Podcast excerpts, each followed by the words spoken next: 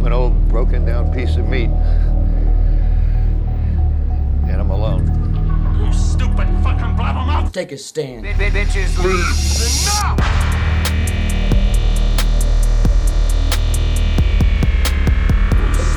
Take a stand. Bitches leave. Enough!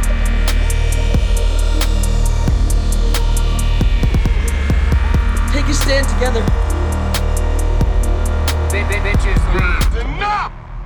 Hey team, welcome back to the only show you can hear a couple stinkers talk about movies and TV with your hosts, the Turkey Boys, Ank and Scotty Boy. How we doing? You can always take comfort in the fact you never had a choice. What's happening, hoops? Hmm. We're back. The post Thanksgiving show. We uh we always talk about turkeys here at the program, but aren't always eating them. Did you have any turkey yesterday, right? I did, yeah. And turkey, to me, is a food we got to let go Yeah. as a people. It's uh pretty boring. Even if Nothing about it that excites me. even if you cook it in like the most exciting, fun, delicious way, it's still just like, oh, this is fine. Like it's turkey. It's it's meat. It's satiating. Did you notice a woman in New Bedford, Mass, uh, burned down her building trying to do a fried turkey? I didn't, but I saw some other videos online. That seems to go very poorly. Anytime someone tries to do the like makeshift frying in the I backyard. think it's dangerous. Yeah, it's fucked up. Did you watch a turkey to go along with eating turkey yesterday? Um, did I? No, not really. Actually, just visited. You know, Yeah. we had a big rager, about 200 people at my mom's house. So Get those masks off. no masks. You know, everybody was nude. Oh. It wasn't a big deal. I just I feel like we're past it. You know. Yeah, it was like a family reunion Right. mixed with an eyes wide shut type dope mask party. COVID 19 is a power grab hoax! Yes, Thanksgiving's over. We're on to Christmas. It's Christmas season now. We're, our featured review later in the program will be a movie where Mel Gibson plays Santa. So, Is it a Christmas themed movie? oh yeah, I know nothing about it. I'm looking at Russell Crowe Unhinged over your shoulder, and I'm like, can we just watch Unhinged again? I'm down to watch that at the drop of anything. Flick of the year.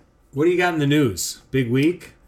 I mean, you're moving soon. It's moving week, Frank. The uh, we'll be doing our last episodes uh, here at. Trying to think, do we call this something?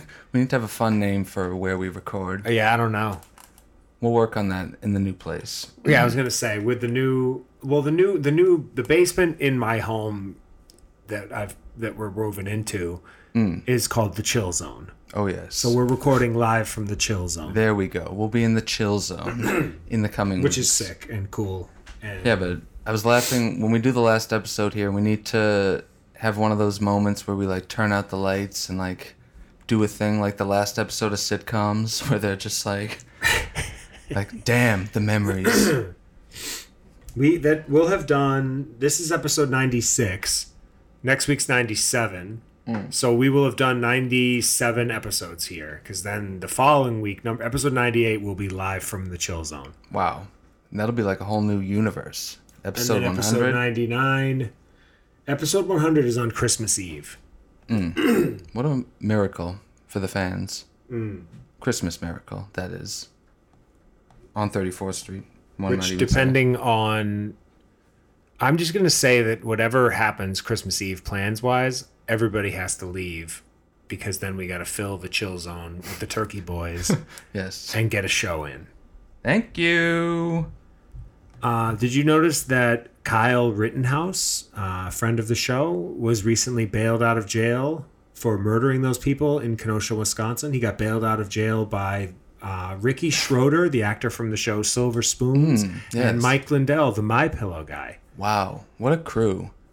That was I saw that too, and it was the first mention I'd heard of Ricky Schroder in about 20 years. He's like, I'm still alive, and I just got a murderer out of jail for political reasons. Right, like that's how he's going to slide in there Yeah. and become relevant again by bailing him out a essentially serial killer who just mowed down three people in the streets with an assault rifle. Yeah, that makes sense. He bailed him out with his silver spoon money. That's That's a pretty, twofer. pretty much. Yeah. what else has he done? I can't think of anything. I mean, he had like a two episode run on Scrubs back in the day. baby. Austin's in. Yeah, that's fucked up. That everything about that. The whole thing. Yeah. They bailed him out for like a million dollars. Mm. Might have even been two, to be honest. Because I remember Mike Lindell kicked in like 50K. And it's like, isn't he a billionaire because of that dumb pillow? Yeah. Everyone's rallying around this like cartoon character. Ridiculous. Um, did you see Joaquin Phoenix is in talks to star in Ari Aster's new horror movie called Beau is Afraid? I didn't see that, but I love Ari Aster, so or Ari, whatever. I think that's cool. Yeah. So I am in on that. For people who don't know, Ari Aster did Hereditary and Midsommar. This will be his, his third feature. And yeah, like two of our guys, fun actor director mix. Sounds good to me. And I think, uh, given Joaquin is coming off the Joker, you know it's going to be twisted. That's a no doubter. And yeah, he's since he won, he's in a position where he can like do whatever. So must be a hot script. I have Michael B. Jordan in the news again this week. Ooh, didn't he win like sexiest man alive or did. something? And oh he's yeah, I think we decided- talked about that. But he's decided to take the heat from getting the sexiest man alive to start an OnlyFans Wow, featuring shirtless photos where he will be donating the money to charity. wow. This What like, do you think of that for his career? This is like Bella Thorne all over again. He's gonna like make it harder for the people who actually use it. Conserve. Could you? Conserve the OnlyFans. Yes, it's like, dude, you're like the most like rising star. You're gonna make an OnlyFans? What are you doing? Silly, right? Yeah. Yeah. It's like all the A-listers invading the podcast game. It's like, get out of here. Like, this isn't for you. This is. If they want to invade the chill zone and do an episode of Enough, perhaps episode 99, Ooh. end the year right, Yeah, that sounds dope. Yeah, if any celebrities Josh wanna, Duhamel or Will Ferrell or you just scanning all the movies on the TV. or Who you got? Patrick Schwarzenegger or Jay, Jackie Chan maybe. Ooh, that's a good cast. Mm-hmm. I'm giving that a green light. that any sight of them, unseen. you're welcome. Did you notice that uh, Alicia Silverstone's nine-year-old son cut his own hair or got a haircut?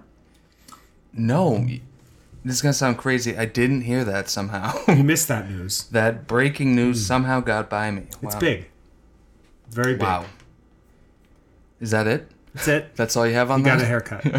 it was very long. The hair was very long, and he cut it. Okay. That's it. Good, good, good, good, good. Um, are you excited about the potential Entourage reboot that Kevin Dillon is talking about in interviews? Oh, baby bro, I'm back. You always gotta take it with a grain of salt when the news is coming from an actor just talking about like the possibility of it. It usually, you know, they ask them like, "Would you be open to it?" and they're usually like, "Yeah, of course, obviously." Like, Yeah, what's he gonna say? No, I never ever want to do that again. Yeah. But I mean, Entourage back in 2020?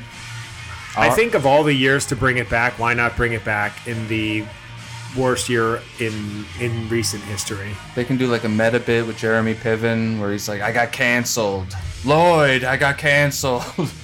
and then. What did he get canceled for? Just being a creep? Yeah, I think he was something of a sex creep. I don't know the details, but I think that's what happened there.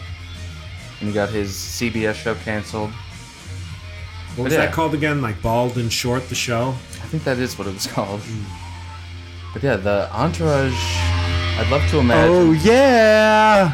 like, the universe. Like, what has happened in the interim with our guys? Like, what do you think Turtles Tequila Company has amounted to? Oof. I'm hope to be honest, I'm hoping that they do like a really shitty I guarantee narration they would. style. Whatever the end of that like, sentence is. wow, isn't it great that like you invented playing cards that you can use upside down? Oh yeah. And it's like, oh yeah, drama, and now you're you don't have to worry about getting roles anymore. baby bro. I wonder what movies Billy Walsh has made in the interim.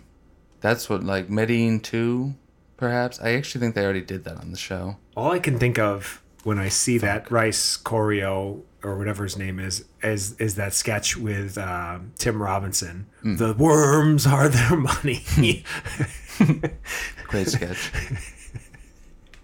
Today he's forever Billy Walsh. He's and from all over.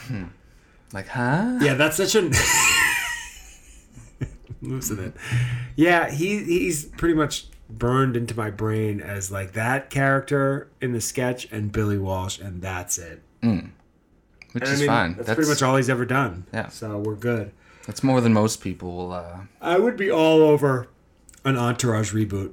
And I would love it if it was not even on HBO. Like if they turned it away, so it ended up on like Pluto TV Yeah. or like the last ditch effort by Quibi. ooh, yeah, that would save Quibi. Like, I think so. Speaking of Quibi, they're about to shut down. I think December first. You can't. You're gonna fire up Quibi, and there's just gonna be nothing there. So you've been bootlegging all their content yeah, for I've the been, fans. I've been databasing Thank it all. God. It's it's safe. Turkey heads, don't worry.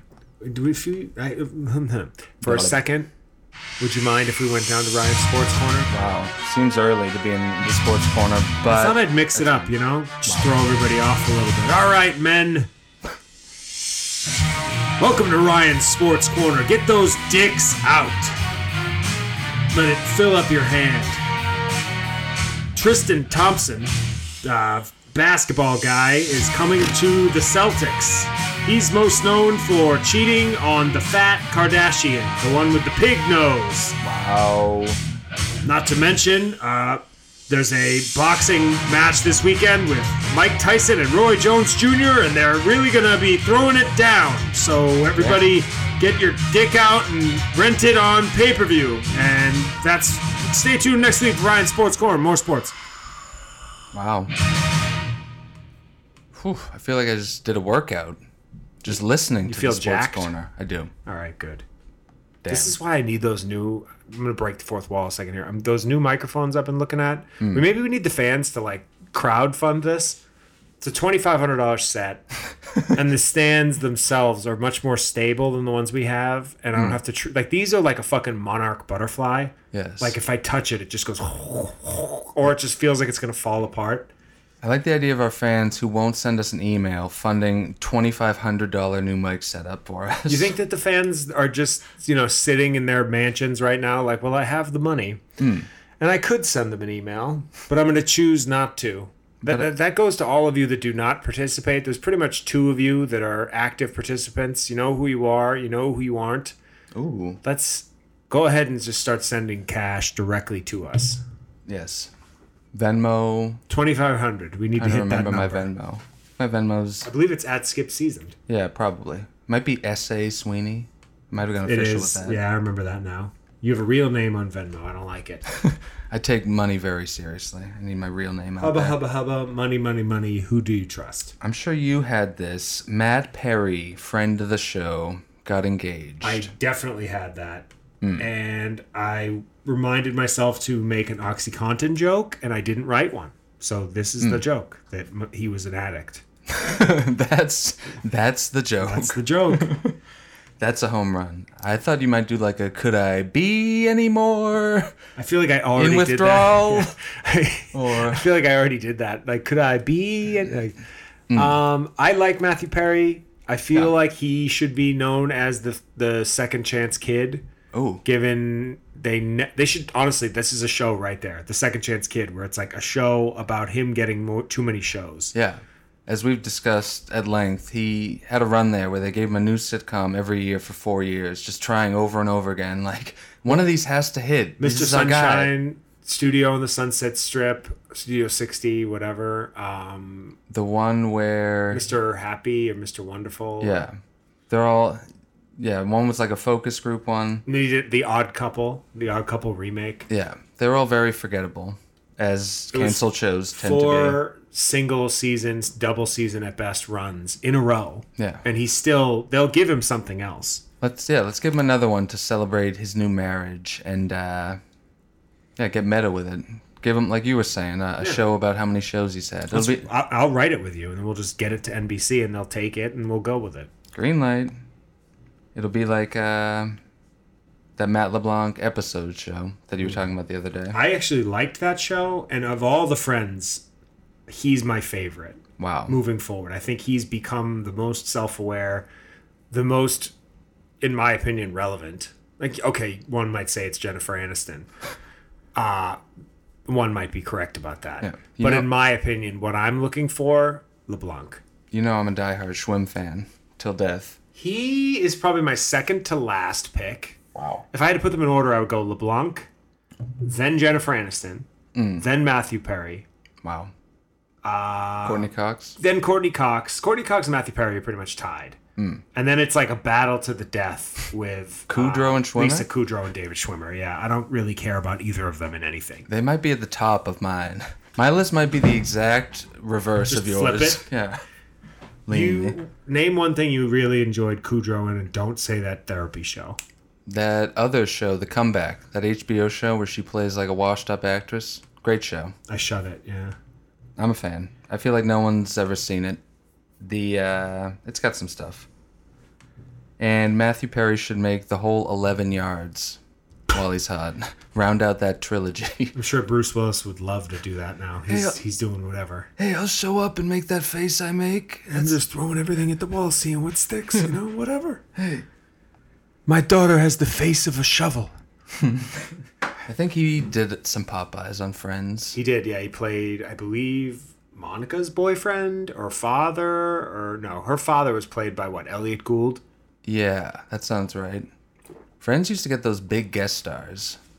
A lot of Brad Pitt. Yeah, I remember it was a huge deal when they got Brad Pitt to guest star in an episode. Because he was obviously married to Jennifer Aniston, but had never like guest starred on a sitcom. He's Brad Pitt, so they did like a. They really pushed it, and it worked. Did you see that your boy The Weeknd got snubbed at the Grammys? Wow.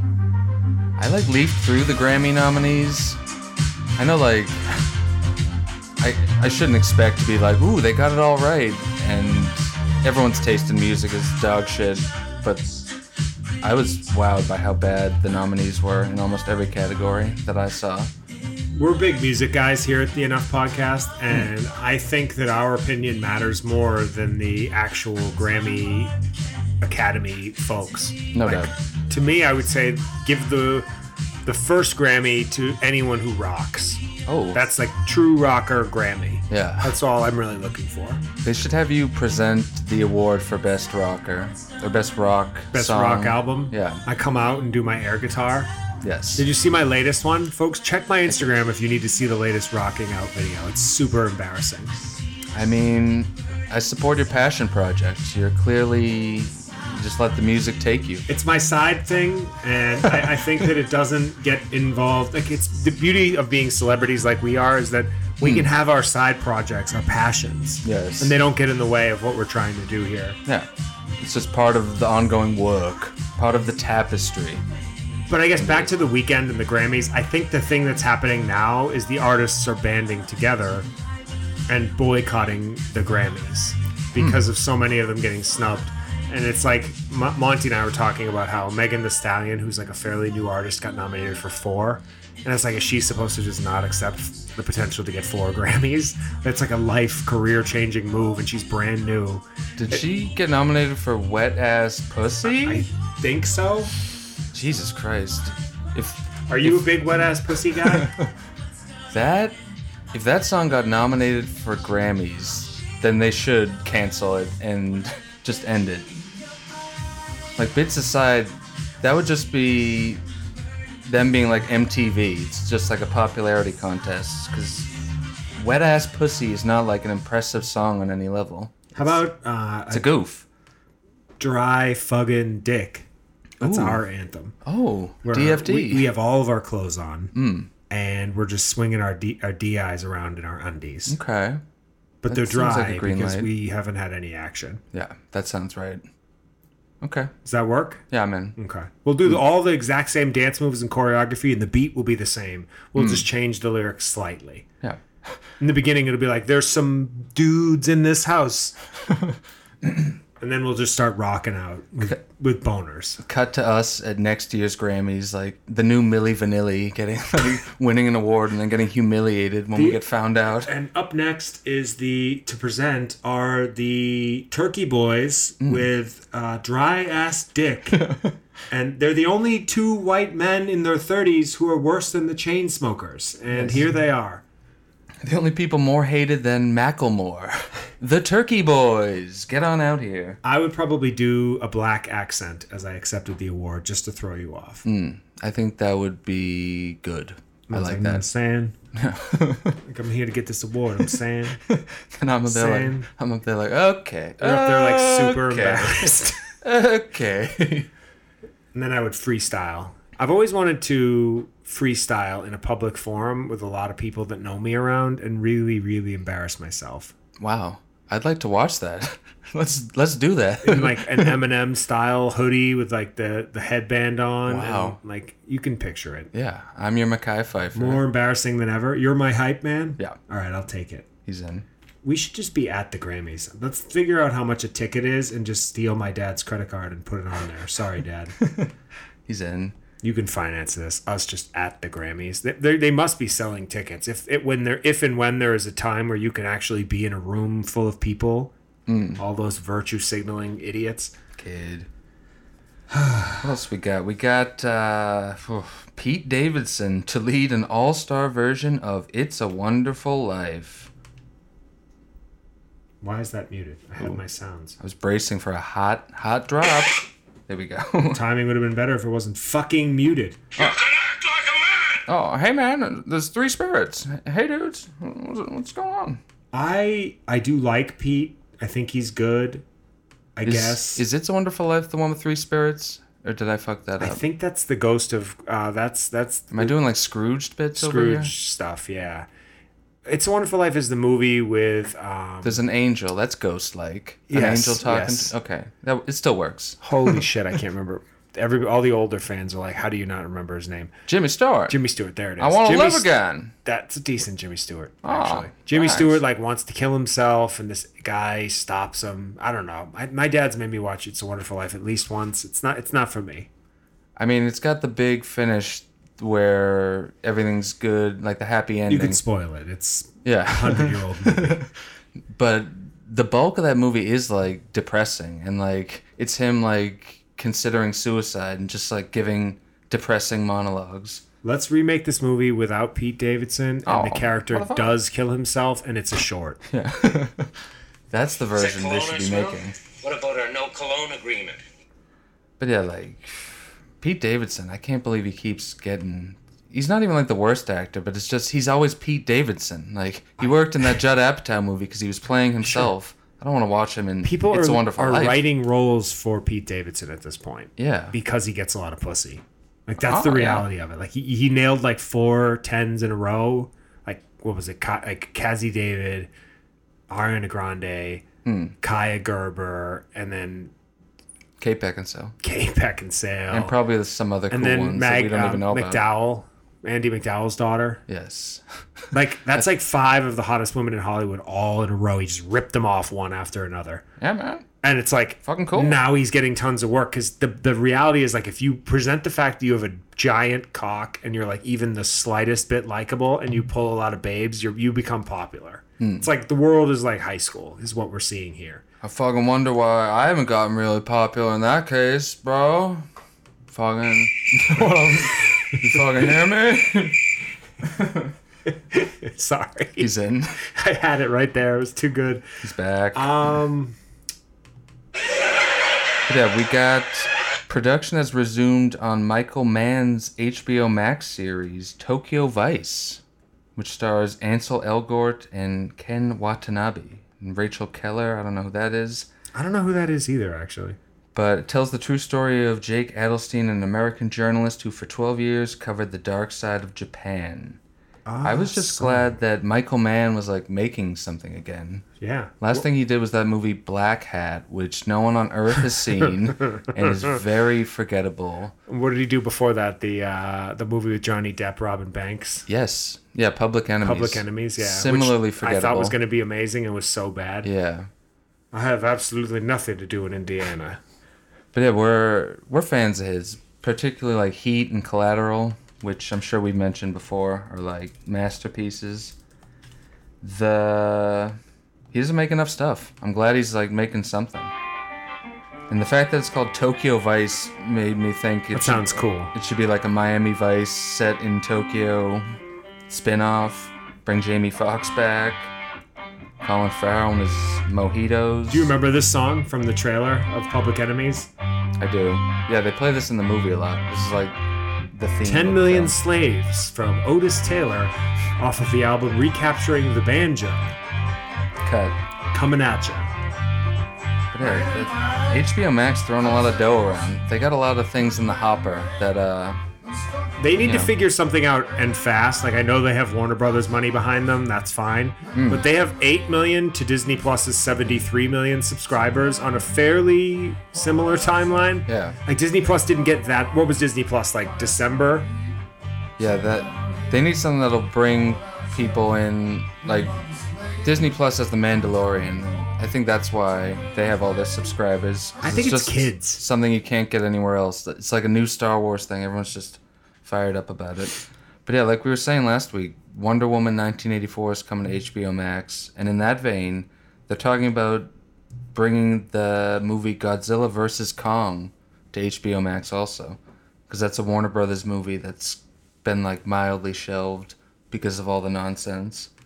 You sucked his dick. So Wonder Woman opened the floodgates for them dumping like huge theatrical movies on streamers, and maybe we'll see Godzilla vs Kong on We uh, HBO saw Max. the more recent Godzilla movie in the theater, and I wanted to leave, and you wanted the big finish, if I remember correctly. That sounds right. Yeah, Hmm. yeah. That movie was bad, and Appreciated you wanting to give it a chance, though, as you often do. yeah, and it had a scene set. I'm sure I said this at the time, but a scene set in Boston at Fenway Park, and nobody made a green monster joke. Godzilla is a green monster. It's like the biggest layup I've ever seen in anything. I was just staring at the screen like, "Where's the Where's the green monster joke? What are we doing here?" I don't think people who aren't from here would know that. Oh, they. I'm kid the monster. Everybody fucking knows the monster. But I agree with you as someone in the pocket for Boston references, as we mm. are Yes, and need to be. that's I think that that was a silly thing for them to overlook. Mm. I think they overlooked a lot of stuff with that movie. I don't remember a goddamn thing about it. Was Bryan Cranston in it, or am I remembering that incorrectly? He was in the first new Godzilla. He wasn't in the sequel that we're talking about. Did you see they're making the last blockbuster, have made the last blockbuster in Oregon into an Airbnb? Yes, And the where. fact that we're not recording from there right now is beyond me. yeah, I remember when that came out. I was like, "This is could this be any more for me? I should be there. Like that's where I belong." Just living there. Inside the last blockbuster, fucking cooling it down. I was reading about it on the website and it was saying I don't think there's a fucking shower. I think it's just a half bathroom. Hmm. So I think you can just like stay for one night and then you're good. Hmm. Just pee in like energy drink bottles. Sure.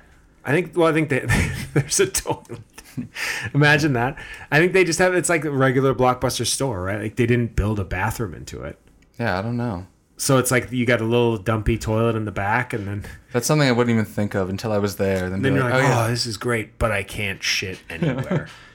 what a wrinkle." I'm a bathroom man.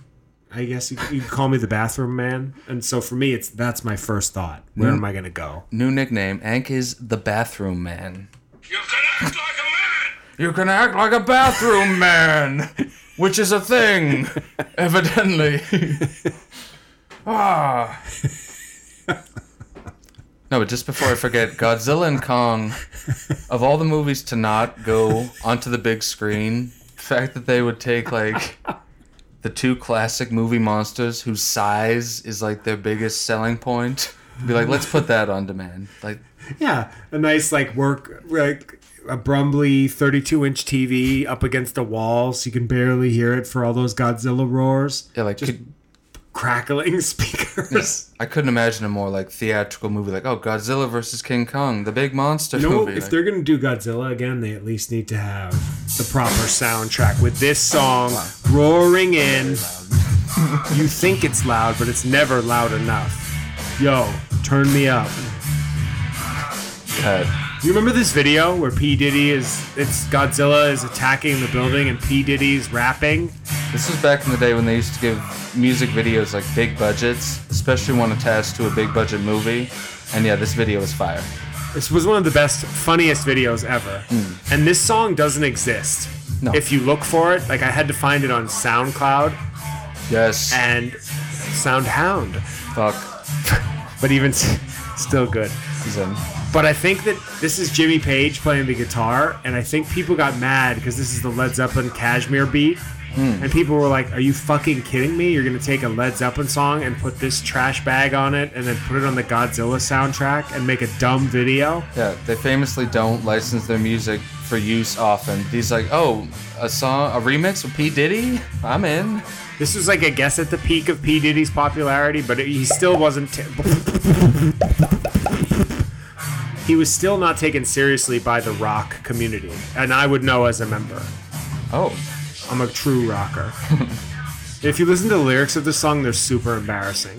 Hmm. I remember thinking this was so sweet when I was like 14. this is sweet.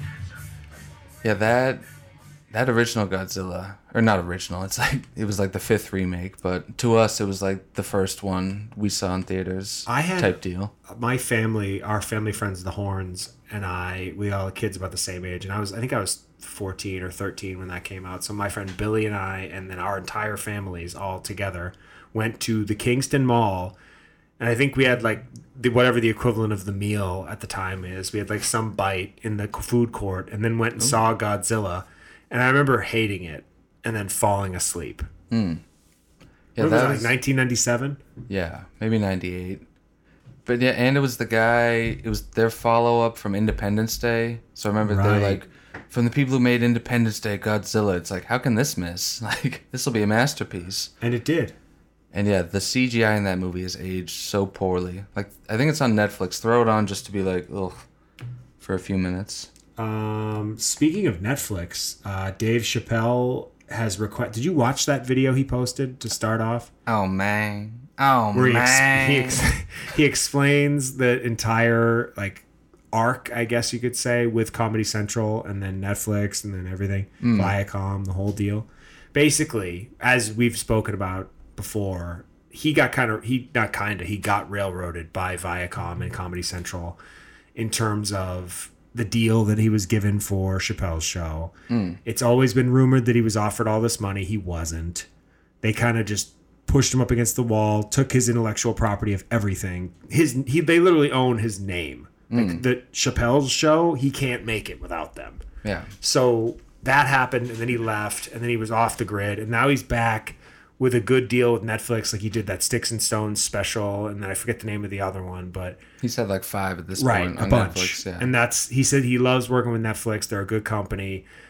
As of about a week ago, uh, maybe two, three weeks ago, both HBO Max and um, Netflix put up the Chappelle Show in its entirety on their platforms, and Chappelle is pissed yeah. because it's he didn't authorize it, and now he's like Netflix is doing this now because like at least HBO is owned by the same company. The Comedy Central is owned by Viacom, so it makes sense. Mm.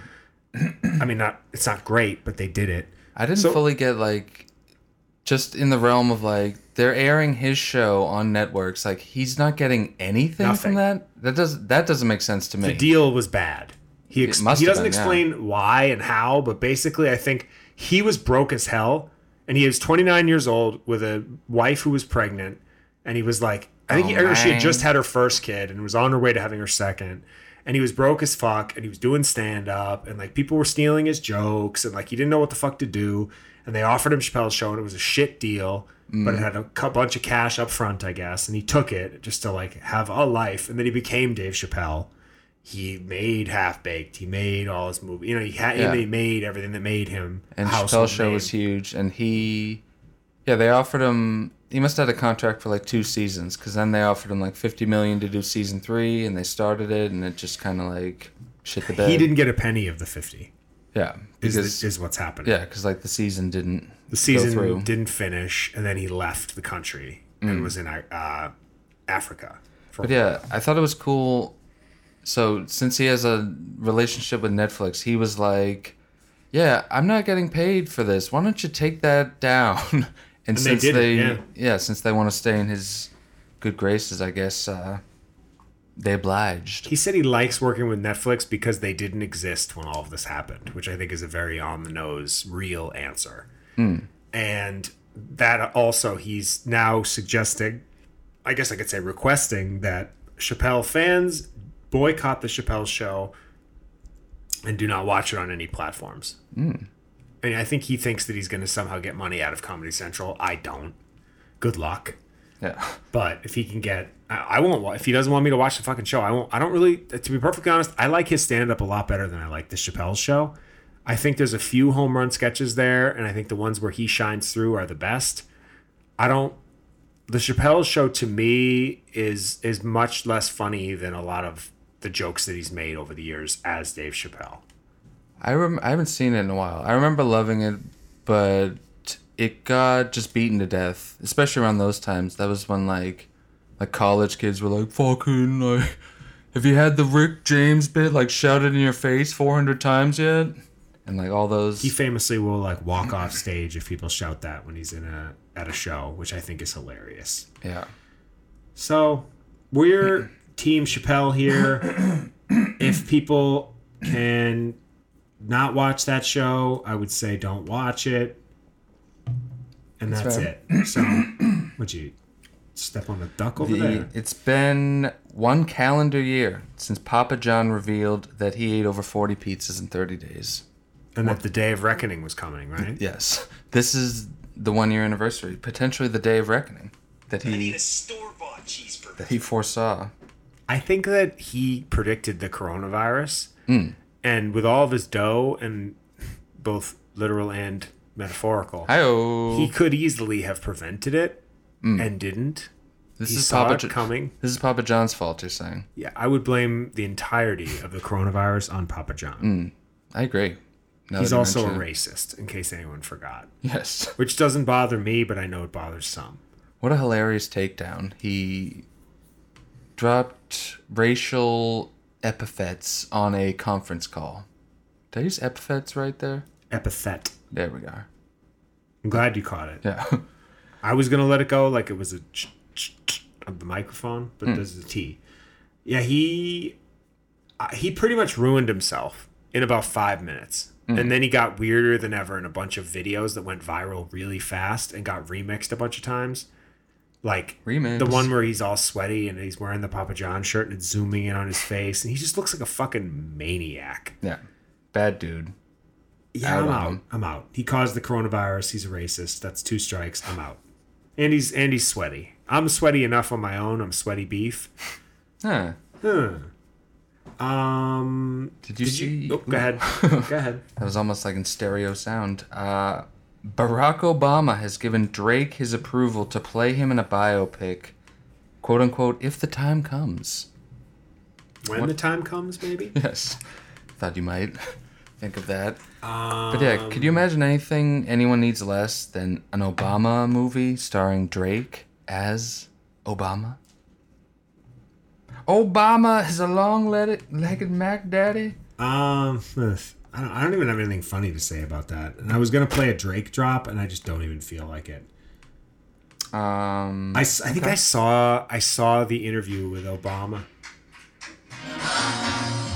Like, see, this isn't even funny. you're right. This isn't. It's not funny. Like, oh, Drake. it's not funny. It's not fun. I saw an interview with Obama and like a guy from Complex Magazine, who's which is like a lifestyle streetwear sneaker kind of thing. And I watched only about five minutes of it. And Obama was like acting extra black, which I thought was kind of funny. And then Obama was talking about how he'd be okay with Drake playing him, and like his daughter Malia, or well, Sasha and Malia would love it. You know, uh, Sasha? and it just like I liked Obama a lot. I know he wasn't perfect as a president, but I thought he was awesome. And it bummed me out watching it because like Obama is such like a handsome, charismatic, likable, young, cool guy who could like do an interview with Complex Magazine because he's hip. Hmm. But now we have this old, fat, disgusting white dullard. Terrific. And then we're gonna have another old, disgusting white dullard for another four years. At least he's not fat. At least he's not fat. That's the B- Biden's new slogan. At least he's not a fat, disgusting piece of shit. I mean, that'll get him Yet. re-election, undoubtedly. But yeah, the speaking of stuff in that vein, I was laughing about Ghislaine Maxwell is woken up every 15 minutes in jail to prevent suicide. How badly do you need that suicide to happen so you can get that hundred bucks? Yeah, like let's go, baby. Scott is, uh, famously picked Ghislaine early on in her imprisonment. Hmm. Th- For the, for those of you that don't know who Ghislaine Maxwell is, read a read an article. Yeah, people know. But she is basically Jeffrey Epstein's right hand, and she's in prison. And we're thinking she's either going to kill herself or be killed or die from the coronavirus. There are three options. Like in the beginning, I was like, God, that was a good pick on his part. Yeah, when I picked it, I was like, I felt like people getting quote unquote suicided was hot. I was like, this bitch is done for. She's gonna pop up dead in like three days. But here we are, like eight months after that, or whatever. Yeah, it's they got her on ice somewhere. So I think they've learned their lesson from what happened with Jeffrey Epstein when he did not kill himself and wound up dead. And yeah, I was just laughing, like her getting woken up every 15 minutes, like them popping in, like, you dead yet? You kill yourself yet? Okay, Think about how bad of a sleep that is. I'll be back in 15 minutes. Like, don't get too comfortable. It just seems like absurd. What does waking up? What does waking her up have to do with it? Like, why can't they just look in the window of the cell door Yeah. and go, "Okay, she's alive"? Yeah, they probably just worded it that way to make it sound. Right, make it sound fun. even crazier. The logistics of actually not like for eight hours straight, just every fifteen minutes. That's thirty-two wake ups, Yeah, that's too much. just many. over and over again. Like, ah, Ghislaine, Ghislaine, yes, it's Ryan. Her like, Hi, how you doing? it's Wednesday night. I know I'm here. I brought you uh, a cupcake from the mess hall, but I'm gonna need you to stay awake for the next ten so that you don't commit suicide. could you I'll ya? be back in twenty minutes. Could you? Um, Timothée Chalamet is hosting SNL this weekend. Oh, your Do- boy. He is my boy, but I don't like SNL, and I don't want people to recommend it to me anymore. Hmm. That's it. Moratorium on SNL recommendations. Yeah, It's I've- happened too many times to count at this point. Yeah, especially at this point. It's like, what do you? I'll, I'll throw it on like when I'll I see it pop up on Hulu. I'll watch like the opening awful political sketch and one more, and just be like, ah, and just turn it off in disgust. Is usually how I watch SNL. Mm-hmm. Mm-hmm. It stinks. It stinks, and I don't like it. Stinks. You want to do some shuts? You got any more news? Um, the situation from the Jersey Shore is pregnant. Ooh, His wife, I should say. and he's out of prison. His biceps are bigger than ever. Congratulations, situation. I actually think it'd be a lot more fun if he was pregnant in like Arnold junior Schwarzenegger fashion? Yes, I think that would be a good character arc for the Sitch. He's kind of like a Oh, and in more D-list news, uh, activated fa- friend of the show Joey King actually re- recently rear-ended someone with her car and is being sued. Oh my god, I can't believe this happened. Bye. So I guess turkey heads need to uh, get together and start a GoFundMe to Yeah. help her out. yes, Cool. we need she needs the dough Okay. more than anything in this trying time. Uh, that's it for me. I got. I had only three shuts this week. Ooh, I think Busy I only week. have three also. Three's low for me. Hit me. Uh, my number one most shutted. Mo- most shat? Shut it, shitted, shitty idiot. Um, Shitty. hey, shitty was Body Cam with Mary J. Blige and Nat Wolff. I Really shut, didn't like it. I shut it. I actually didn't shut it. I fell asleep to it That's worse. and forgot to finish it. But I thought it had some cool stuff. you like that supernatural stuff, though.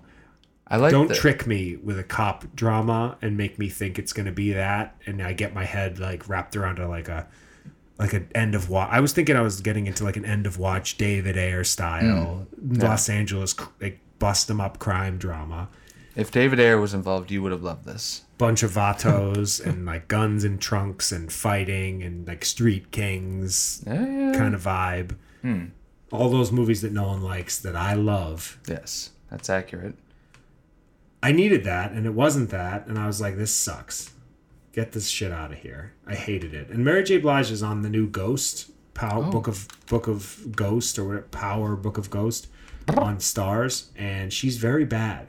Hmm. She's a bad actress. Yeah, she doesn't really radiate chemistry on screen or charm. And that was a TMZ thing. I thought it was something we could talk about, but it's not. Yeah, so she oh. sucks. I didn't like Body Cam. I shut it off. I also shut off a documentary called Trial 4 about a wrongfully accused gentleman who they thought he murdered somebody, but he didn't, and he went to jail for 22 years. Ooh. And it was actually, it happened here in Boston. So it was like, I like some crime documentaries. I find them interesting. This one, I'm told, gets better. I got bored. Um, I think it was a, a African American gentleman that this happened to, so it was ex- uh, especially outrageous that they just locked him up for 20. Imagine going to prison for 22 years of your life and you did nothing. I'd be upset if I went to for 22 minutes Right. for doing something. it would really just ruin everything. Yeah, unthinkable. I can't even think about that. You just like because everybody who's in there is saying they didn't do it. Mm. Nobody goes. I mean, except for like this the Charles Manson types. Like Yeah. most people, oh, I'm innocent, I'm innocent, and they just hang in there with that. So they're not gonna believe you. Oh, it's Classic Shawshank rules. Everyone in here is innocent. Don't you know much.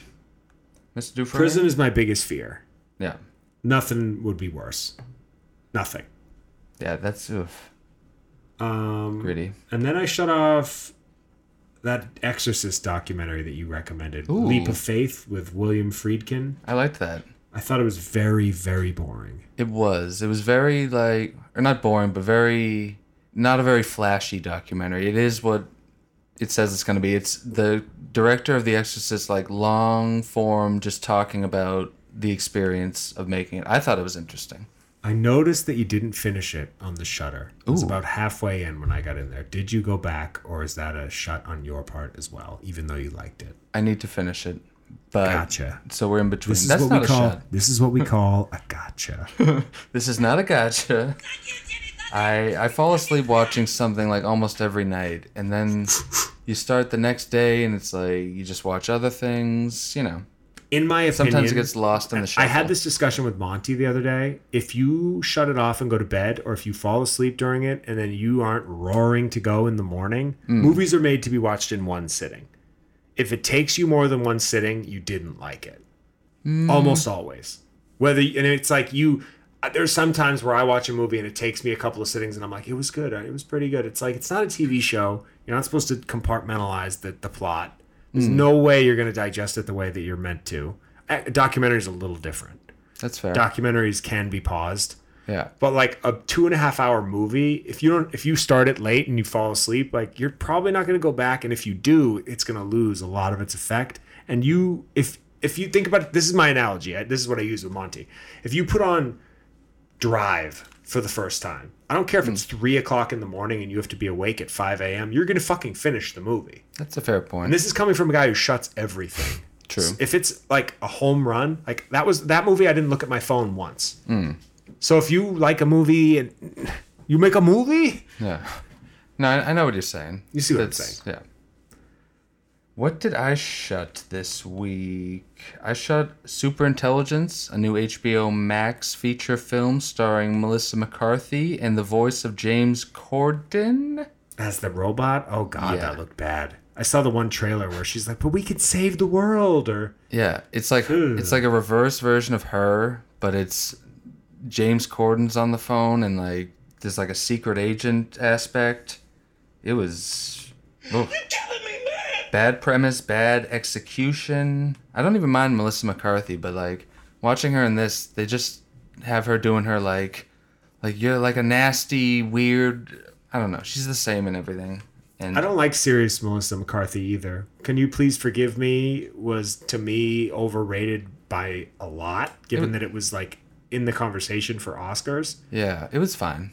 I It was okay. I bought it, which is a stupid move. I should return it now. Yeah, get Two that years refund. later, get that fund. Let's see if I can actually. Um, But yeah, this was just no thanks, not for me. Super Intelligence on HBO Max. Avoided garbage. I also shut The Sunlit Night, which is new to Starz, Oh, which is about as boring as its title, and had a great cast like uh, Gillian Anderson, Zach Galifianakis, uh, is it pronounced Gillian? Jenny Slate. It might be Jillian. I Actually, was gonna say. I hope yeah. it's Gillian. I've been saying Gillian for twenty five years. Yeah, it is. I always say the wrong one with Gillian and Okay. Jillian. But yeah, super boring. Sunlit Night, don't watch it. I also shut off Hillbilly Elegy, which is a new major motion picture on Netflix. This movie was directed by Ron Howard. I'm sure you've heard of him. He's directed I many have. many a picture over the year. Very famous guy. Behind and in front of the camera. So this is his new movie, and it stars Glenn Close and Amy Adams, two actresses who like have never gotten an Oscar, but they always get nominated, so it's like a joke that they haven't. And this movie couldn't be any more like a them trying to get Oscars type movie. Hmm. And it's so funny when you watch something knowing that they were like, "Oh, this will win awards," and it's just like dog shit. That's always the best. Yeah, And, when like- you can tell that they were hanging in there. Yeah, it's like not only is this not award worthy, this isn't watchable. Like this is awful. This fucking movie. Glenn Close plays like a the wacky mother, and I guess it's based on a famous book that everyone loves. But who boy is this movie bad? And yeah, you're a big Glenn Close guy over there. I am. I I was the guy who was outraged in 2017, 18, 2018 when she did not win an Academy Award for the, her performance in The Wife. Oh, The Wife, I'm a big wife guy. a movie that posits the question: What if there was a wife? Doesn't that sound interesting? exactly. Yes. I, now, to be jokes aside, though, I do think she's awesome, and I thought that Ah. movie was really cool. And it was, I did think that who I can't remember who she was up against. To be perfectly honest, think would she lose to like Regina King? I can't remember this Seems point. accurate. Yeah. Uh, Beale Street could talk maybe. Um, Yeah, that probably is it. right? I remember being upset. But anyway, I do like her. I think she's uh, a handsome woman, as they said on Family Guy. Yes. I, I don't know. I just she hasn't made anything besides the wife that really blew my hair back in the last few years. It's like what are we going to look at the 101 Dalmatians? Like she's had an odd arc of a career, Yeah, she definitely does have chops. You're right. but she's But- good. And so does Amy Adams, but both of them were just completely wasting their time in this movie. What was that called again? To avoid? Hillbilly Elegy? What is an elegy? Good question. Do we know? I don't know. I don't, and What I feel like it's boring. Whatever it is, it sounds boring. Sounds very boring. Those are my shots. I'm 37? Maybe we take a break. I'd love one. This is uh we went long in the beginning and I'm a little gassed. It's it'd be gassed. good to recharge. Figure it out from there. Folks, we'll be right back. All right, sounds good.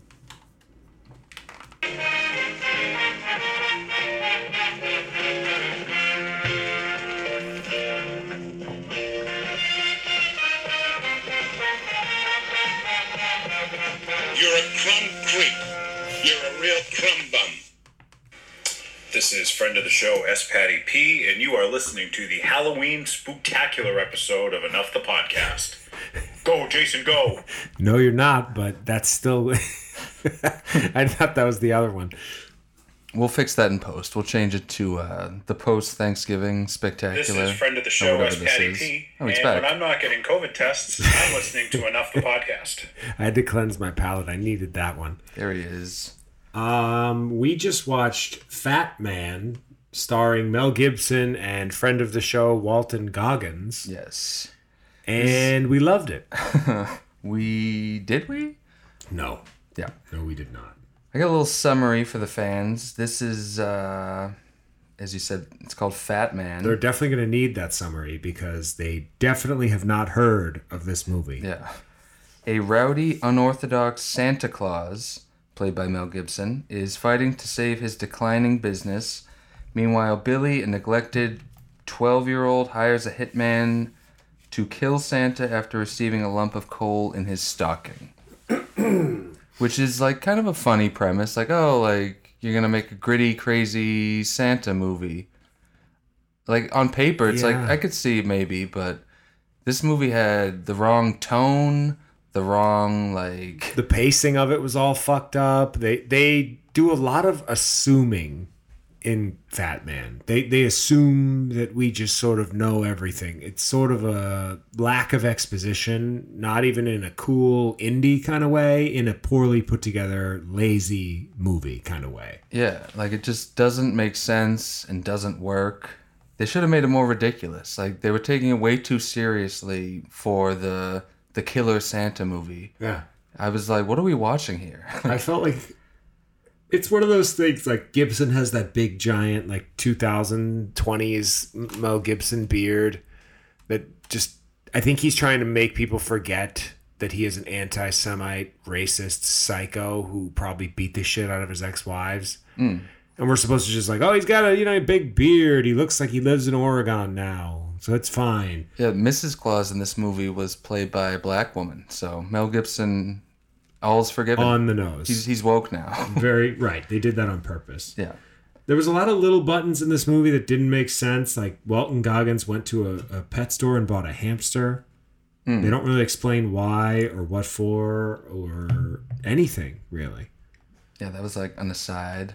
The whole thing with, and I, I'm thinking now they almost like didn't say Santa Claus the whole movie. Maybe they couldn't. They everyone keeps calling him Fat Man, which is brand- annoying. Is Santa Claus branded? I don't know, I don't know either. but yeah, like everyone's calling him Fat Man. It's like Mel Gibson isn't fat. Like No, it doesn't he's- make sense. In great shape, actually. Yeah, it was just like bothersome and silly. Let's take a stand. And the main kid in this movie who hires Goggins to kill Santa had no chops. None. So many movies have like a kid who's one of the main stars of the movie and he can't act at all. It's like Yeah, Walton Goggins did all of the heavy lifting of Yeah. this movie. I think Mel Gibson thinks I'm Mel Gibson and it doesn't matter. Like, you know, you go fucking Braveheart, Lethal Weapon, Passion of the Christ, Apocalypto, both in front of and behind the camera. Um, the Mad Max movies, which I don't love but are definitely something. Um, Ransom, even Payback and movies like that. Like he's had some hits. Like he's been like Lethal yeah. Weapon is what a five movie franchise, four movies. four. Okay, so Hopefully five one day. there's supposed to be a fifth, right? Probably not with him. It'll probably be with like Damon Wayans, or I'm sorry, uh, Damon Wayans Jr. Yes. Um, Damon Wayans actually was on the Lethal Weapon TV series, which Okay, that's like two that, seasons. I knew that wasn't just knocking around in my brain for no reason. Yeah. yeah, yeah. That's where the mistake was. Okay, but my point being, he's a guy like even like he in his performance in Daddy's Home 2 that I talk about without irony all the time is actually very good. Hmm. He's a great actor. He's funny. He has really good range. He's yeah, you can see why he was like a leading man in all those movies Sure. you just mentioned for like decades. Like he's he he's got the chops. This movie really act. doesn't. It, it's basically answering a question that nobody asked. It's it's just shy of the pocket just to make it a proper Christmas movie. Like it, what did it come out Tuesday, which was what November twenty fourth. Yeah, or maybe today. I don't know when Like that that doesn't make sense. Yeah. I don't know. I, I just saw it on iTunes for the first time earlier today and thought, well, it's new and it's got Gibson and it looks gritty. Yeah. I will be requesting a refund for that. Um, I wish I could re meet Mel Gibson. Ooh. Yeah, didn't he Like- light his CI? I that's the way I'd like it to go down. I did let him use my lighter. But I'd like to have that interaction happen again and say, what were you thinking with Fat Man? And just see his reaction. Yeah. Like, let's see him defend that movie. It wasn't as crisp as I needed. It got caught halfway. It was like a clip. Um, yeah, I'm gonna give it a 0.5 out of 10. But bags of popcorn. What are you gonna give it? Take a stand together. I mean, I'm normally more generous than Ank is, as fans might know, and I'm gonna give this like a a two. This is a two. A two? A two. or three or four. Uh, a two is low from you. I thought you were gonna go one, but I'll take a two. Especially for like you know the whole premise from the get go. It's like, oh, the Killer Santa movie, and it takes so long to get going. it doesn't even start getting violent until the last like 20 minutes. There's an okay shootout scene. Like we're spoiling everything because don't watch it. Yeah. But yeah, I felt the whole movie. I felt like they were just killing time because they didn't have the budget to do like anything exciting or fun I think that they do too much action right. before the end. I, I honestly I'm not sure who that movie was made for. Hmm. I would imagine we're right in like the Q zone of the day. it's not exactly in my Q zone. Um I, I don't know. I feel like they had nowhere to go with this movie. And I'm curious on the budget. Is that even something that'll be on Box Office Mojo because this is such a small film? That seems findable. But yeah, really didn't care for it. Avoid Fat Man when it uh, starts popping up everywhere. And certainly don't spend real money to rent it on iTunes. My goodness. Okay, I got it. Hit It me. opened in 259 theaters. Want to know how much it made? Mm, like, $108,000. ooh, Yeah. more than I was expecting. And did it open like in recently? Opened November 13th. Oh, Yeah. so Worldwide, it made 400,000 in the entire world. I'm not getting a budget on here, though. yeah, it's fine. That's my most curious. Yeah, it's an hour and 40 minutes. It actually felt like an hour and 40 minutes. I wouldn't say I was bored. I was just not enjoying it. I was a little bored. I was just like, what's what are they going to do with this? Yeah. I like cooked dinner in the middle of it. That's when you know a movie's getting good. Yeah, yeah. When you just fire off a dinner. Guess how much it, it opened in Australia? $70,000 higher than it did here. All those Mel heads. They he's, He's got Australian. that fan base. Oh yeah. Yeah, that makes sense. You forget he's Australian. You he's do. so good at doing. He does a great American accent. Yeah.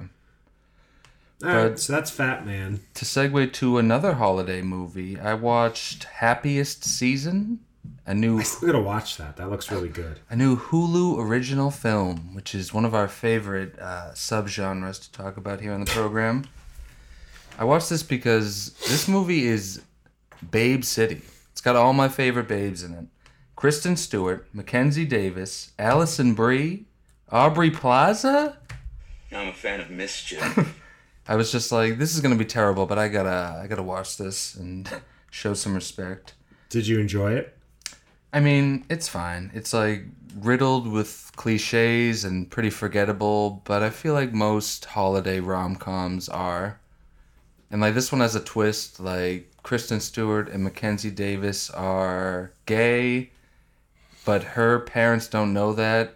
And she brings her home from the holidays like, this is my friend. Or no, this is my roommate. Oh boy. And like it's got some fun twists on that formula. You can probably imagine what happens, but it has a couple And I'm wrinkles. just eating box. Yeah, that's that's the whole Going to. Pound Town, we like to call it here at the podcast. Do we? We do. Okay, we do. But yeah, the, uh, you, did you like it? It was fine. Like decent, kind of cute, nothing special. It's got uh, Dan Levy, who I'm already very, very tired of seeing and so stuff. tired of him. He's just an annoying, not very funny version of his dad. I was really hoping you. The other day we discussed Schitt's Creek on our Hmm. uh, group text, and I took a stand against Schitt's Creek, and no one It is time to take got behind me. Hmm. And I'm curious as to. I was hoping you were going to jump in my corner. I think You it's took a neutral stance as always. Not I not as always. I needed that white hot defense. But I think this is my thoughts on Dan Levy, Schitt's Creek. It's like I said the other day, Schitt's Creek is a show for people that want to the whole world to know how intelligent they are with the things that they find funny.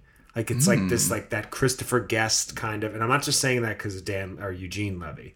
It's got that that what's her face now catherine o'hara has that like theater geek kind of timing. Hmm. I just i can't stand it. It's that pretentious like and i know Schitt's Creek's dumbed down enough for network hmm. or for what is it netflix It's a comedy that's too good to be funny. that old Family Guy bit. exactly About- But yeah, that I know what you're saying. It's not like for everybody. I don't know how it got as popular as it is and like won the Emmy for best uh, comedy and such. Kid sniffing. I know I'm trying not to, and I like, can't breathe. My ears going fucking allergies.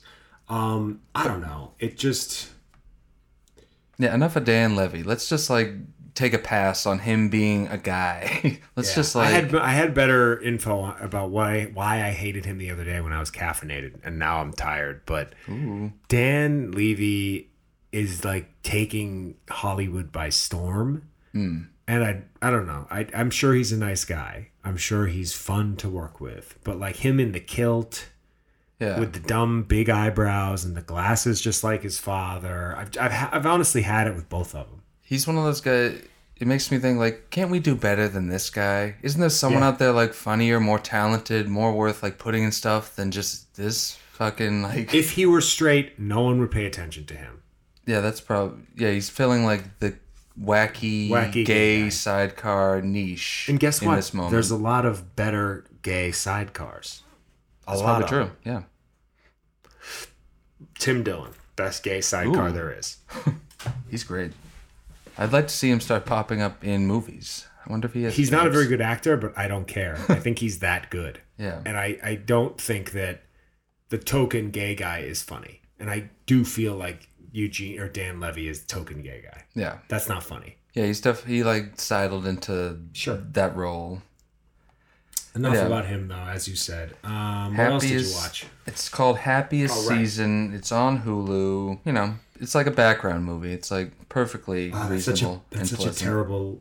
Rec- Imagine if you worked on something for nine months and then a couple of shitheads in a shitty studio apartment were like, you know, it's a background movie. It's fine. Like I'll I'll shit to it. I'll shit to it. And like That's that's the dream. I hope to one day make something that someone even half watches in the cut. I uh yeah, I just- get it though. It's not an insult. Just one more thing. I got an obit from this movie. Okay. At the end of a movie, when it actually says the end, I think that's hacky as hell. When it, Uh, it's like I know it's the end. You think this is my first movie? I kind of like it. Some movies do it like as a joke. I'm not gonna I'm not gonna fun. get green like that. I like that. fuck. I think there's fun ways of doing it. And if it's a great movie, and of course now I have zero examples. It's in the obits. You can't fight it. I don't know. I don't. It doesn't bother me. I don't know. It just like struck me watching this movie. it- It's just so unnecessary. It's like, yeah, it's the end. the credits are fucking rolling. I know it's the end. What are we doing? I, let's start becoming watch the entire credits, guys. Ooh, classy. Dawson's Creek type stuff. But yeah, that in that same vein, I rewatched Meet the Parents, which uh, holds up. Great movie. Do we consider that's a Thanksgiving movie, right? Yeah, it's like a holiday, Right, holiday. visiting the family type something. I hadn't seen it in forever. Just funny scene after funny scene. It almost becomes a bit much by the end. Like, wow, this guy really like messed up. Like he broke the sister's nose, lost the cat, found a fake cat. Him arriving with that fake cat and holding it up. That's Yeah. always been one of my favorite scenes. He like sets Owen Wilson's uh, chuppah. the chuppah on fire. They they do like too too many things where it's like Agreed. Yeah. it's like they would just call the police on this guy. Like it's too much. When he's on the roof smoking the cigarette and the, the cigarette roll, that's at that point is when you lose yourself in that, or when you've lost it with that movie. When it's like the cigarette rolls off the roof because like the cat runs out. It's like, oh, he lost the cat and burned the backyard down in the same minute. Yeah, it's like comedy of error stuff, but it's too much. Too it's like, much. It's like ease, hit the brakes a bit on this. In my opinion, the pratfalls of that movie aren't funny, Hmm. and the interaction with the family is hilarious.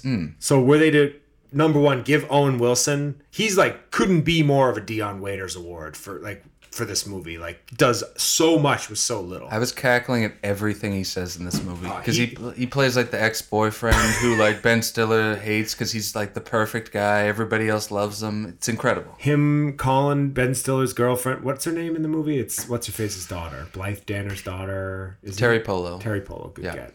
Blythe Danner's in it, not actually her daughter in real life, right? Yeah, okay, correct. good, good. Teri Polo and and Owen Wilson have like that. They're calling each other Go- Iceman and Goose, like mm. Top Gun stuff, and like Owen Sweet Wilson's setup, Iceman. Owen Wilson's sweater and like talking about his kitchen supplies or kitchen appliances, like the twin sub Z's, the fridge, like everything is gold. And they give him nothing. There's like the scene where he's putting the chuppah in the backyard and poop goes all over the place. Mm. And then the tour of his house and the beach volleyball game, and that's it. yeah. He's not really in any other scenes, Yeah, he's like uh, the secret weapon of the movie. They just Right. sprinkle him in here and there. which he should have had. It should have been like the first day Greg arrives and he's just there and you don't know why. And then he doesn't go away. And I don't think it would have gotten less funny. I really don't. I think he and Ben Stiller play off of each other really well too. Classically, they're in a bunch of stuff together. Yeah, I don't know. I love that movie. There's a lot I would change about it. It's so great. And when I was watching it, I was thinking if they didn't make those two very dog shit sequels, people would still talk about how funny Meet the Parents is. It's like a a comedy classic, but they just those sequels are so fucking bad. It's unbelievable. Such a fucking money grab is the sad part. Yeah. It's like, oh, meet the Fockers. They probably, I bet you it made good money because people were, both times, people were thinking, well, you know, Yeah. Little Fockers, like Meet the Fockers wasn't that good, but Meet the Parents was. And Little Fockers is one of the worst comedies ever made. That third pretty much one, ever, yeah. because they couldn't even get everyone back together. They're like teleconferencing over Zoom the whole movie. It's like Guess how much Meet the Fockers made? probably a fortune because they did make that third one. 522,657,000 worldwide. It's exactly With what a I was budget going to of eight- guess. 80 million. Wow. So six times, right? Seven, almost six and a half times what it, that's a that's a good return. And I don't even hate that second one. I remember Dustin Hoffman being kind of fun in it. Him on the toilet. Yeah. When what? Uh, Like I forgot my own rule with the like yellow, let it mellow, whatever the fuck and then is. Little Fockers bombed. Good. They gave it 20 more 20 million more for the budget and then it made 500 million less worldwide. Woof. Yeah. So bigger budget, smaller return. Although it was still profitable. It was that Brumbly. This is why we need the new mics. 2500 folks. As simple as sending me a PayPal. It's easy. But yeah, Meet the Parents. It's on Starz right now. Give it a rewatch. It's a home run. Loved it. I agree, but like I said, would change a bunch. Mm. I also watched a documentary on Netflix called American Murder: colon The Family Next Door. Have you seen this one? I've gone by it 57 times. This is a hot one. You're gonna love this one. I'm not gonna tell too much about it. Don't tell me anything. Yeah, just give me the gist. It's got a very boring title, like American That's- Murder: The Family Next Door. I would never would have watched this on my own accord. I watched this with friend of the show Dan Mm. and Amanda. Shout out. And this is like an unbelievably fucked up, crazy One, documentary. it's one part. Yeah, one like an hour twenty, fucking bingo bango. But it's a cool documentary because all of it is footage from one of the person involved social media. So they like tell this whole story just from footage that they like you could find online, and it's incredible. Like you get so into it because of the like personal nature of the footage. I'm not even the biggest true crime documentary guy. I thought this was excellent. Like must see. If you like this stuff at all, I couldn't recommend it more. I'm going to say the title again because it is very bad. American Murder: The Family Next Door on Netflix. What um what'd you say? You got any Hmm. Lots. Um, I watched for documentaries. I watched two. Ooh. Uh, I watched classy. the Tekashi Six Nine documentary on Hulu called Six Nine or Sixty Nine. Um, Kid. I love this fucking guy. I do. Do you? I do. Yeah. I, I always have. And like, I love this fucking guy about Tekashi Six Nine. The He's like awesome. rainbow fucking. oh, he's awesome. If you haven't heard him, he's definitely worth checking out because I don't think I've ever heard him. I just I'll- know him as like the scandalous sidecar who's very colorful and wacky. I Yeah, don't tell even me know how to find him on Spotify. But his main song is Gummo. I'll just look that up. Oh, after the feature listen- film? Oh, here he is. Uh, yeah, actually. Okay. This is Gummo from Tekashi Six Nine.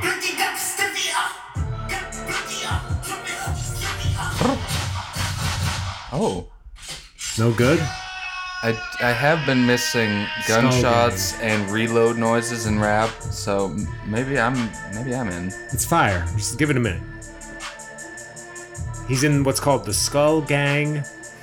Skull and Bones.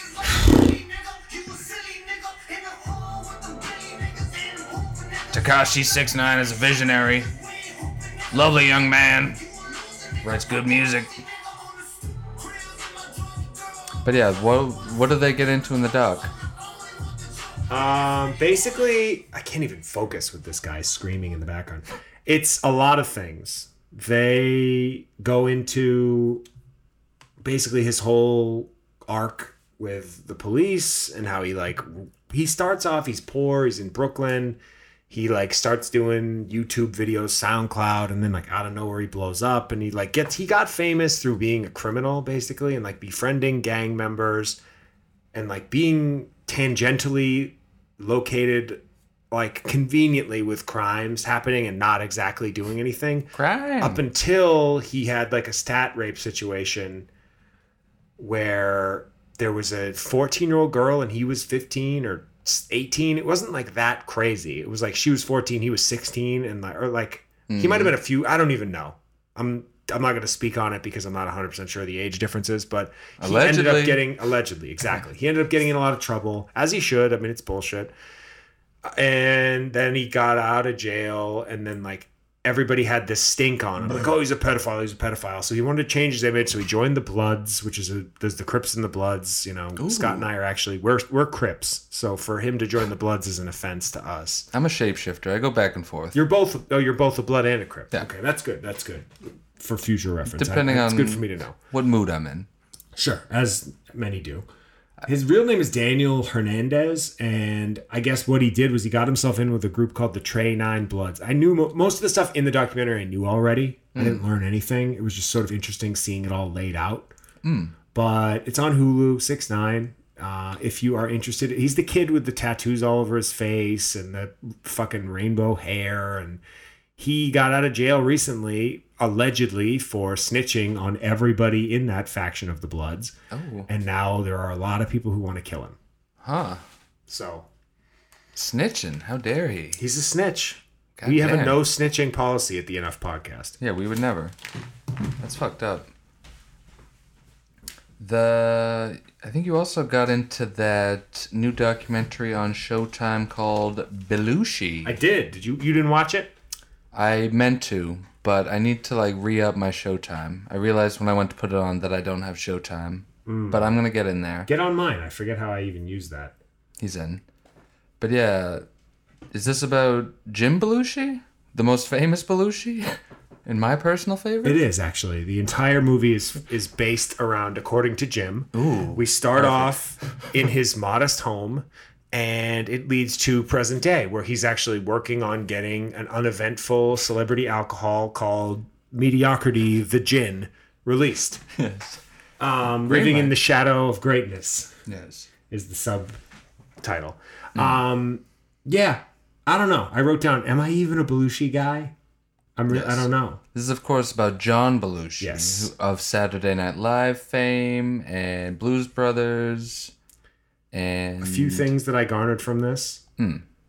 I don't think I love John Belushi. He seems like a bit of a nightmare to be around and work for. Ooh, He just was fucked up all the time, eccentric. He was like super moody. Like he was sort of the top guy in the Second City sketch group from Chicago, which is sort of like their version of Upright Citizens Brigade or Groundlings. yeah. And Dan Aykroyd came up with him. They got on Saturday Night Live together. They left Saturday Night Live together. They became the Blues Brothers. They had a blues bar in New York together. A lot of cool shit. And it seemed to me like I don't know. I just it seems like he he was kind of a dick. And like even Lorne Michaels was posthumously criticizing him in this. And Lauren is a notorious asshole. But he was sort of criticizing him as a comedian and a guy and a work his work ethic and I don't know. I mean, I love the idea of guys like that and like Bill Murray. You get to a level where people just love everything you do. Like you're a dickhead, asshole, idiot. You like ruin everything, but everyone's like, he's brilliant. Like it's so worth it because he's just like, like the, his mind.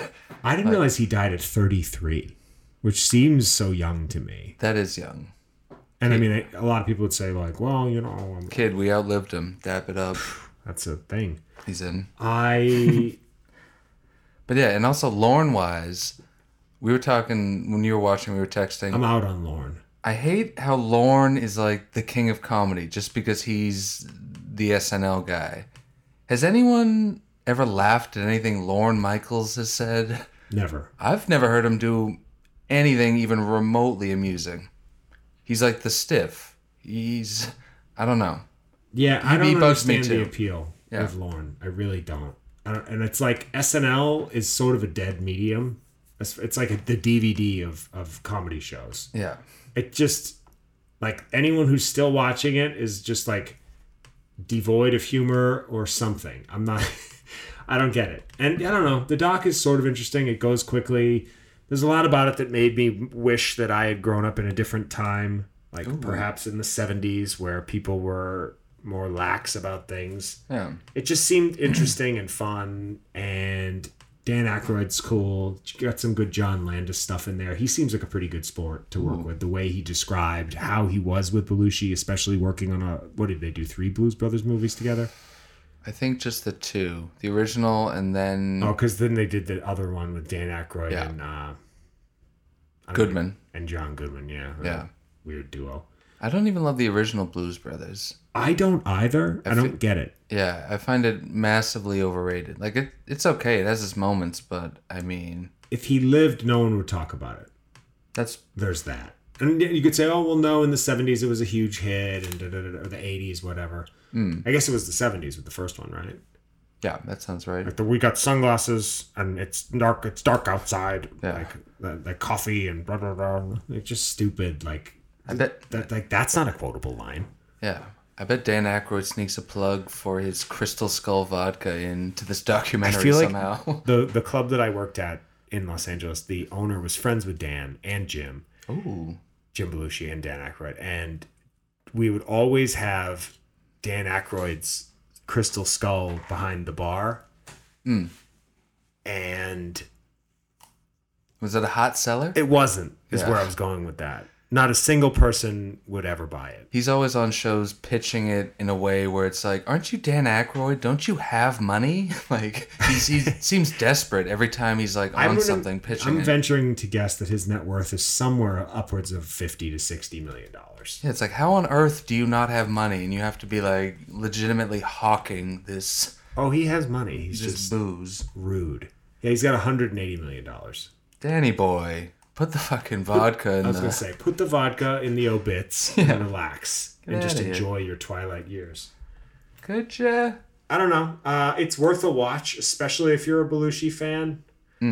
And I enjoyed learning a little bit about him. It does have like a few of his home run famous sketches, like the samurai delicatessen guy, with, and the. Uh, I guess that's the same. The cheeseburger, cheeseburger, cheeseburger. Like that made me laugh. Yeah. Those are such weird bits, though. Like Very weird. I love that in the '70s that was something that could like recur every week. Like people like this, like the yeah that samurai bit, crazy stuff. But yeah, it's Belushi now on Showtime. I think that's a Showtime exclusivo. It is. Which weird that they got that. I don't know who put this all together. It was probably Aykroyd had a big hand in it. He's heavily in it. Hmm. At least mention of him. Um, so that's Belushi.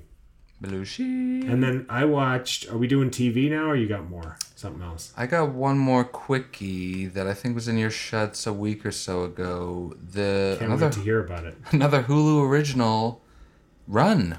Oh, starring Sarah God, Paulson that was bad. and oh, it's great. It heats up. I feel like you shut it too early. You probably shut it like, was like four, four- minutes in. no, it was 35, 40 minutes. in. Oh, really? Yeah, Oh, fuck. and I was paying attention. It's very like misery like, but I felt like it had enough twists on the misery formula where it's its own thing. I disagree completely. I felt like it was too. I felt like it was biting anything that it had from Misery and doing it poorly. It's definitely like using misery as the template, Oh, but without question. it gets good. It heats up and has like a, a clever ending, some fun twists. Hmm. I liked it. And that Sarah Paulson's obviously good. She's in like everything that comes out. But the daughter in the movie, I'd never seen in anything before, and she was good. I should have looked up her How name. does Sarah Paulson get so much work? Is what I need to know. Like, I guess she's good. Even more than that, someone like her, I wonder how she has the time to be in so many things. When you see someone who pops up in like like she was in Ratched, that Netflix show that only came out a few months ago. Now she's got this movie, she's got another show, she's bipping, she's bopping. I'll venture to guess that Run was shelved for a while. You think it was a shelving? I, I wouldn't doubt it. Fuck. Uh, I guess I could see why it was something. I, I didn't shut it off. It was no, I, I watched quite a bit of it, like at least 30, 40 minutes. And it was my morning movie. That's what I'm the most, that's the movie I'm the most focused on. Like I'm having my coffee. People usually aren't awake yet to distract me text wise. Yeah. So I'm zoned in. I was, I was locked in and I didn't do it. I thought I had some stuff. Run on Hulu with, is she a friend of the show? Yeah, we're in on her. She's fine. She's got chops. Do that, Scotty. She just finds herself in Turkey sometimes. She sure But yeah, does. I dug Run. Let's get into TV. Let's be TV guys. I watched uh, some fucked up. I know fans have been excited about the return of Saved by the Bell. I don't know about the return, the reimagining, resurrection. This show's very bad. The new Saved by the Bell. It You don't starts. say. It starts with like a whole thing. They bring back Zach and Kelly for like an extended cameo to try to like trick you into thinking they're gonna be part of the show. Explain that. Yeah, like Zach Morris is a governor now, and they actually do this thing where they they like show a clip from Franklin and Bash and like make that part of Zach's canon. Hmm. Where I was like, that's kind of a funny bit, but I mean, I saw the the clip that you sent made me smile, but I also hated it. Yeah, Because like it isn't meta and breaking the fourth wall to make fun of a show that you were very invested in that was bad. yeah, Like it is and it isn't. Like it, it would be funnier if he had other stuff going on, maybe. Yeah, I just saw it as like an ad for Franklin Bash. It was like you're just trying to get some eyes on. It this- didn't even feel like he was making fun of it really. It Yeah. felt like he was just acknowledging its existence in in this similar universe. Yeah, just like trying to explain himself. Like, oh yeah, I've been doing other stuff. I haven't just been waiting for this call. The entire reboot of Saved by the Bell in premise and in practice feels lazy to me. Yeah, exactly. Like, oh, people know the name, and fucking idiots like me will put it on just to be like, how fucking bad is this? And the answers vary. The thing that might have bothered me the most about it is the new theme song. I think I Ooh. sent you guys the clip. I kind of want to play a second of it. it's so like I was waiting for it. I was like, I know they're just gonna do like the same thing but have a new spin on it, and it was just so much worse than I was prepared for. Just like the most lifeless little remix imaginable. But they got, they only got Zach and Kelly for that scene. But Oh, the Lil Yachty remix. oh, this is Lil Yachty. Sure is. I should have known a Lil was involved. Yeah, it's just like this is just nothing. like, was this like his first pass? Yeah. Like, So- and cut. Okay, yeah, let's send it. This is like if someone said to me, like, "M- do a remix of the Saved by the Bell theme. I think people recognize his auto, heavily, heavily auto-tuned voice. Hmm. And that alone is like, oh, it's Lil Yachty. I recognize that. Woof. Yeah, woof indeed. But yeah, I mean, I didn't expect too much from this. It is, you know, a reboot of like a Saturday morning kids show for crying out loud. People But- talk about that show like it's so good. It's like, is it though? I don't even remember really loving it when I was a kid. I liked it when we were kids because it's just like a, a fun, like bright, bubbly. Right. Wacky Very show. colorful 80s '90s kind of thing. I- Yeah. I, get it. Watching the new one, it, it plays like a Tim and Eric parody of a 90s teen show, which makes it like kind of watchable for a bit, but Like TC Tuggers. yeah. The new cast is very bad. And oh yeah, they did they have Slater and Jesse back in like somewhat substantial roles.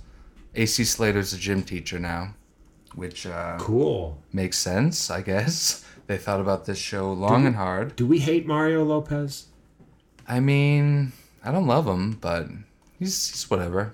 He's just like a dude on Earth doing his thing. Zero point zero. But yeah, I don't recommend this for people our age. I can't imagine kids would like it. I don't know what it's doing here, but it's on Peacock. A new Say by the Bell. Also, a glaring lack of Screech and Belding. They Didn't both got- Screech get convicted of rape I think he might have. and like jerk off somewhere weird? It sounds like, like there's like two big gross things that he did that are keeping him from being in new content. Yeah, I think you're right. Something happened, and I think Belding got a soft cancellation also. Hmm. I hear people talk about him a lot, being a fucked up dude. Oops. Isn't he fatter than ever? Oh yeah, he's like a Like a good three? yeah. I love it. He should have better. He should have played Santa Claus. In Nothing better than an unrealistic gain. Gain guys. What other TV did we get into this calendar week, buddy? I'm on the last episode of the new Amazon Prime show, Wayne, Hmm. featuring uh, friend of the show and potential third Mike, Mike O'Malley. Hey now, yes. Uh, I liked it Of a Guts lot fame. so far. It's Yeah. it's good. For people who don't know, this show Wayne is a bean set crime drama or a bean set crime comedy, like a a show set in Boston, which is our bread and butter. It's actually set in Brockton, which is even more closer to The wheelhouse of yeah, like stupid stuff we make fun of. yeah, the grittiness. Um, I think a lot of the accents are pretty bad. Oh, Boston accent wise, this is like worse than anyone in The Departed. Almost everyone in this cast has a garbage accent and is like embarrassing themselves, except for maybe Mike O'Malley. Well, he's actually from here. Yeah, and he's a pro, one of the greats. Um, yeah, I, I have been re- re- tearing through it. There's certain parts that I love. I like the violent stuff. I think that's really cool. The way they, they do it is like not just like funny, but it's also interesting. Um, I like how it's shot. I do like Wayne, the main kid. Dell, his his girlfriend, is a little grating. I don't love either of them. I find them both. I only saw two or three episodes, but I was watching it just because it's set in Boston. Like the leads, I was like, I don't care about either of these mm-hmm. duds. I find it, the whole premise of the show to be unfathomably unrealistic. Yes. It's like, oh, you're just gonna like drive up and down the coast on a dirt bike, killing people and beating people up and not getting in trouble, and you have nowhere to sleep, eat, shower, go to the bathroom, change clothes, wash dirty mm-hmm. clothes. You have all of the things that you guys both own in what one small backpack. It's just yeah. not for me. The the lack of exposition, the lack of ex like of just understanding how they're even doing what they're doing. How do they get money to pay for gas? yeah. How about that? They're both broke. It's also very the townish, just in like premise, like a guy escaping his gritty life in Boston to go to Florida. It's like that is the town. Someone owes Ben Affleck a fucking paycheck. I think that's a pretty common theme of dirtbags in Boston or people that grew up here Yeah, of like wanting to go somewhere warm. yeah, Like I got to get out of here. Like the classic like I did it at, tw- at 29. How old Yeah. was I? Uh, 29 and I I moved to Los Angeles. you live the exact storyline of the town. And kid. Florida. Yeah, Florida was not a choice. That was rehab. That doesn't count. But, But yeah, Los Angeles was a big choice, and I drove out there in my car with all my stuff. It was very cliche. That's the funniest part about like Boston movies. It's like in their mind, there's only like five stories that can come out of Boston. It's like it's about a fucking guy who's so gritty. He's just got to get out of there and go somewhere warm. Everybody's always got to get out of here. Yeah. I just bought a fucking house here, so I'm in a in a relationship. I'm buying a house. I have my business here. My clients are here. The show is now here. We could do the fucking show anywhere. Kid. We But could I do mean, this on the moon. But my point is, I'm here. 90 Seconds of the Departed would not hit if we weren't in the bean. Agreed. Yeah, so it's good. I think a lot of people would enjoy it. It uh, kind of weird that it's a weird show to be on Amazon. Yeah. Doesn't Actually, make sense. I had a bit about this show that I tweeted, and then the two creators of the show like favorited it, and I didn't even like tag them in it. I don't know how they happened upon it. It certainly didn't say? like go viral or anything. Something about like the town. Like I had a picture of the town and then compared the two things, and I was, uh yeah, I just thought that was fun. That is. I wish I could remember the bid, but like one of the creators is the guy who writes or is the co-writer of the Deadpool movies, and he does a bunch of others. He's like a big guy on the on the scene these days. Folks, I'm just bragging about the fact that someone of note favorited one of my tweets, and I'm yammering about it. And I have not been it. on Twitter really. Ooh. A lot. I go on the Wound account occasionally to troll people. Oh, the wound. The Wound is deep inside uh, Turkey Boys stuff. Yes. No need to explain what it is. yeah, one day. That's like a. We'll save that for the hundredth episode. big deal. Spectacular. We're gonna uh, reveal the the identity of the Wound. That'll be big. I have to piss so badly. It's got a piss. Um, but yeah, what were we talking? Wayne on Amazon. Check it out fine. if you like. I'll give it what we were uh, four bags of popcorn saying. Ooh, out of an undisclosed amount, but four is, is pretty good. popcorn's back. Speaking of fucking beanset crime dramas, maybe we Oh, watch a splash of one at this moment in time. I may or may not already have it queued up, kid. Ooh. If only it would work. Yeah, kind of a light TV week. Although I'm still enjoying that Mandalorian. I feel like I say that a lot, but I mean, It just started the movie over, kid, that's fucked up. which is funny. Luckily, I remembered where it was supposed to be. Boom, boom, boom, boom, boom. But yeah, Mandalorian wise, I had this thought the other day. I like how they roll. They don't do the streaming thing where they just dump all the episodes at once. I like the weekly I like rollout. that too. Yeah. I'm backing on the re- ugh, weekly rollout. It keeps the conversation around the show alive instead of when they just dump it all at once. Everyone watches it and then forgets about it in two days and doesn't want to keep discussing it. It's good. Hot show. Is this where we were? Hmm. Oh shit. Matt Damon's getting thanked for being a, a good co-op. It skipped like a tiny. We might have missed fu- two or three seconds, but it is what it is.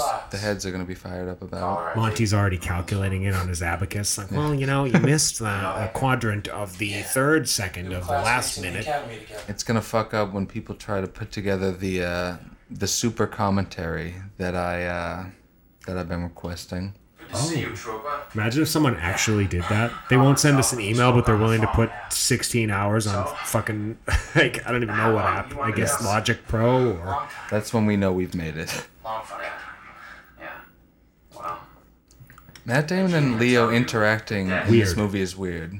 they're a bad duo. They're not good together, and also want you to know I'll be this is like there's like one minute here where Leo doesn't know who he is yet.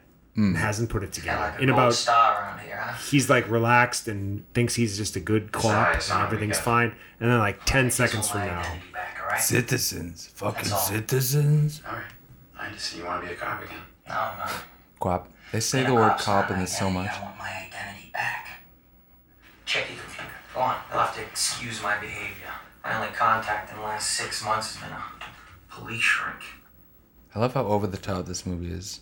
How's that Not only for you? Is he a cop, helpful? but an undercover gangster. Leo What do is about an undercover gangster. Or no, he's a cop. The reverse. They're both dating the same him, woman. This is such a movie. I'm gonna find him. I'm gonna arrest him. Kid. Good. And if there's anything you can do to help me, you know, I mean, just DOBs. Fuck. Uh, that's that's 90. That's a decent pause. Damon's face. How you doing? Hey, how are you? Where am I? Am I dead? He's the Um, fucking So that's 90 seconds of The Departed. folks. We hope you had fun listening to us this week. At this moment, I'll remind you to shoot us an email, enoughthepodcast at gmail.com. We'd love to hear from you. Send us a thing about anything you- you're watching or thinking about. It'll be great. And follow us on Instagram at Enough the Podcast and on. Twitter at Podcast Enough. Boom. I can't believe whoever stole that Twitter handle from us, and I cannot wait to pry it from their dead hands. Yeah. We're going to kill you. This is a threat to whoever stole that. I guess I could say that this week was a lot of fun for me, and I really appreciate you guys listening. As we get closer to the holidays, I want you to remember the things that are really important, like giving back to your community and holding your loved ones close, and remembering the real magic of the holidays. Ooh. with that, uh, I'm gonna wish you all a great weekend, and I hope that uh, everything is going great, and that I hope all you are staying safe and feeling healthy, and remembering to flatten the curve and wash your hands. Wow. I can't believe that didn't have a twist ending. that just kept being pleasant. It was really, it wowed me. Folks, that's enough. Have a goo. Have a good one, man.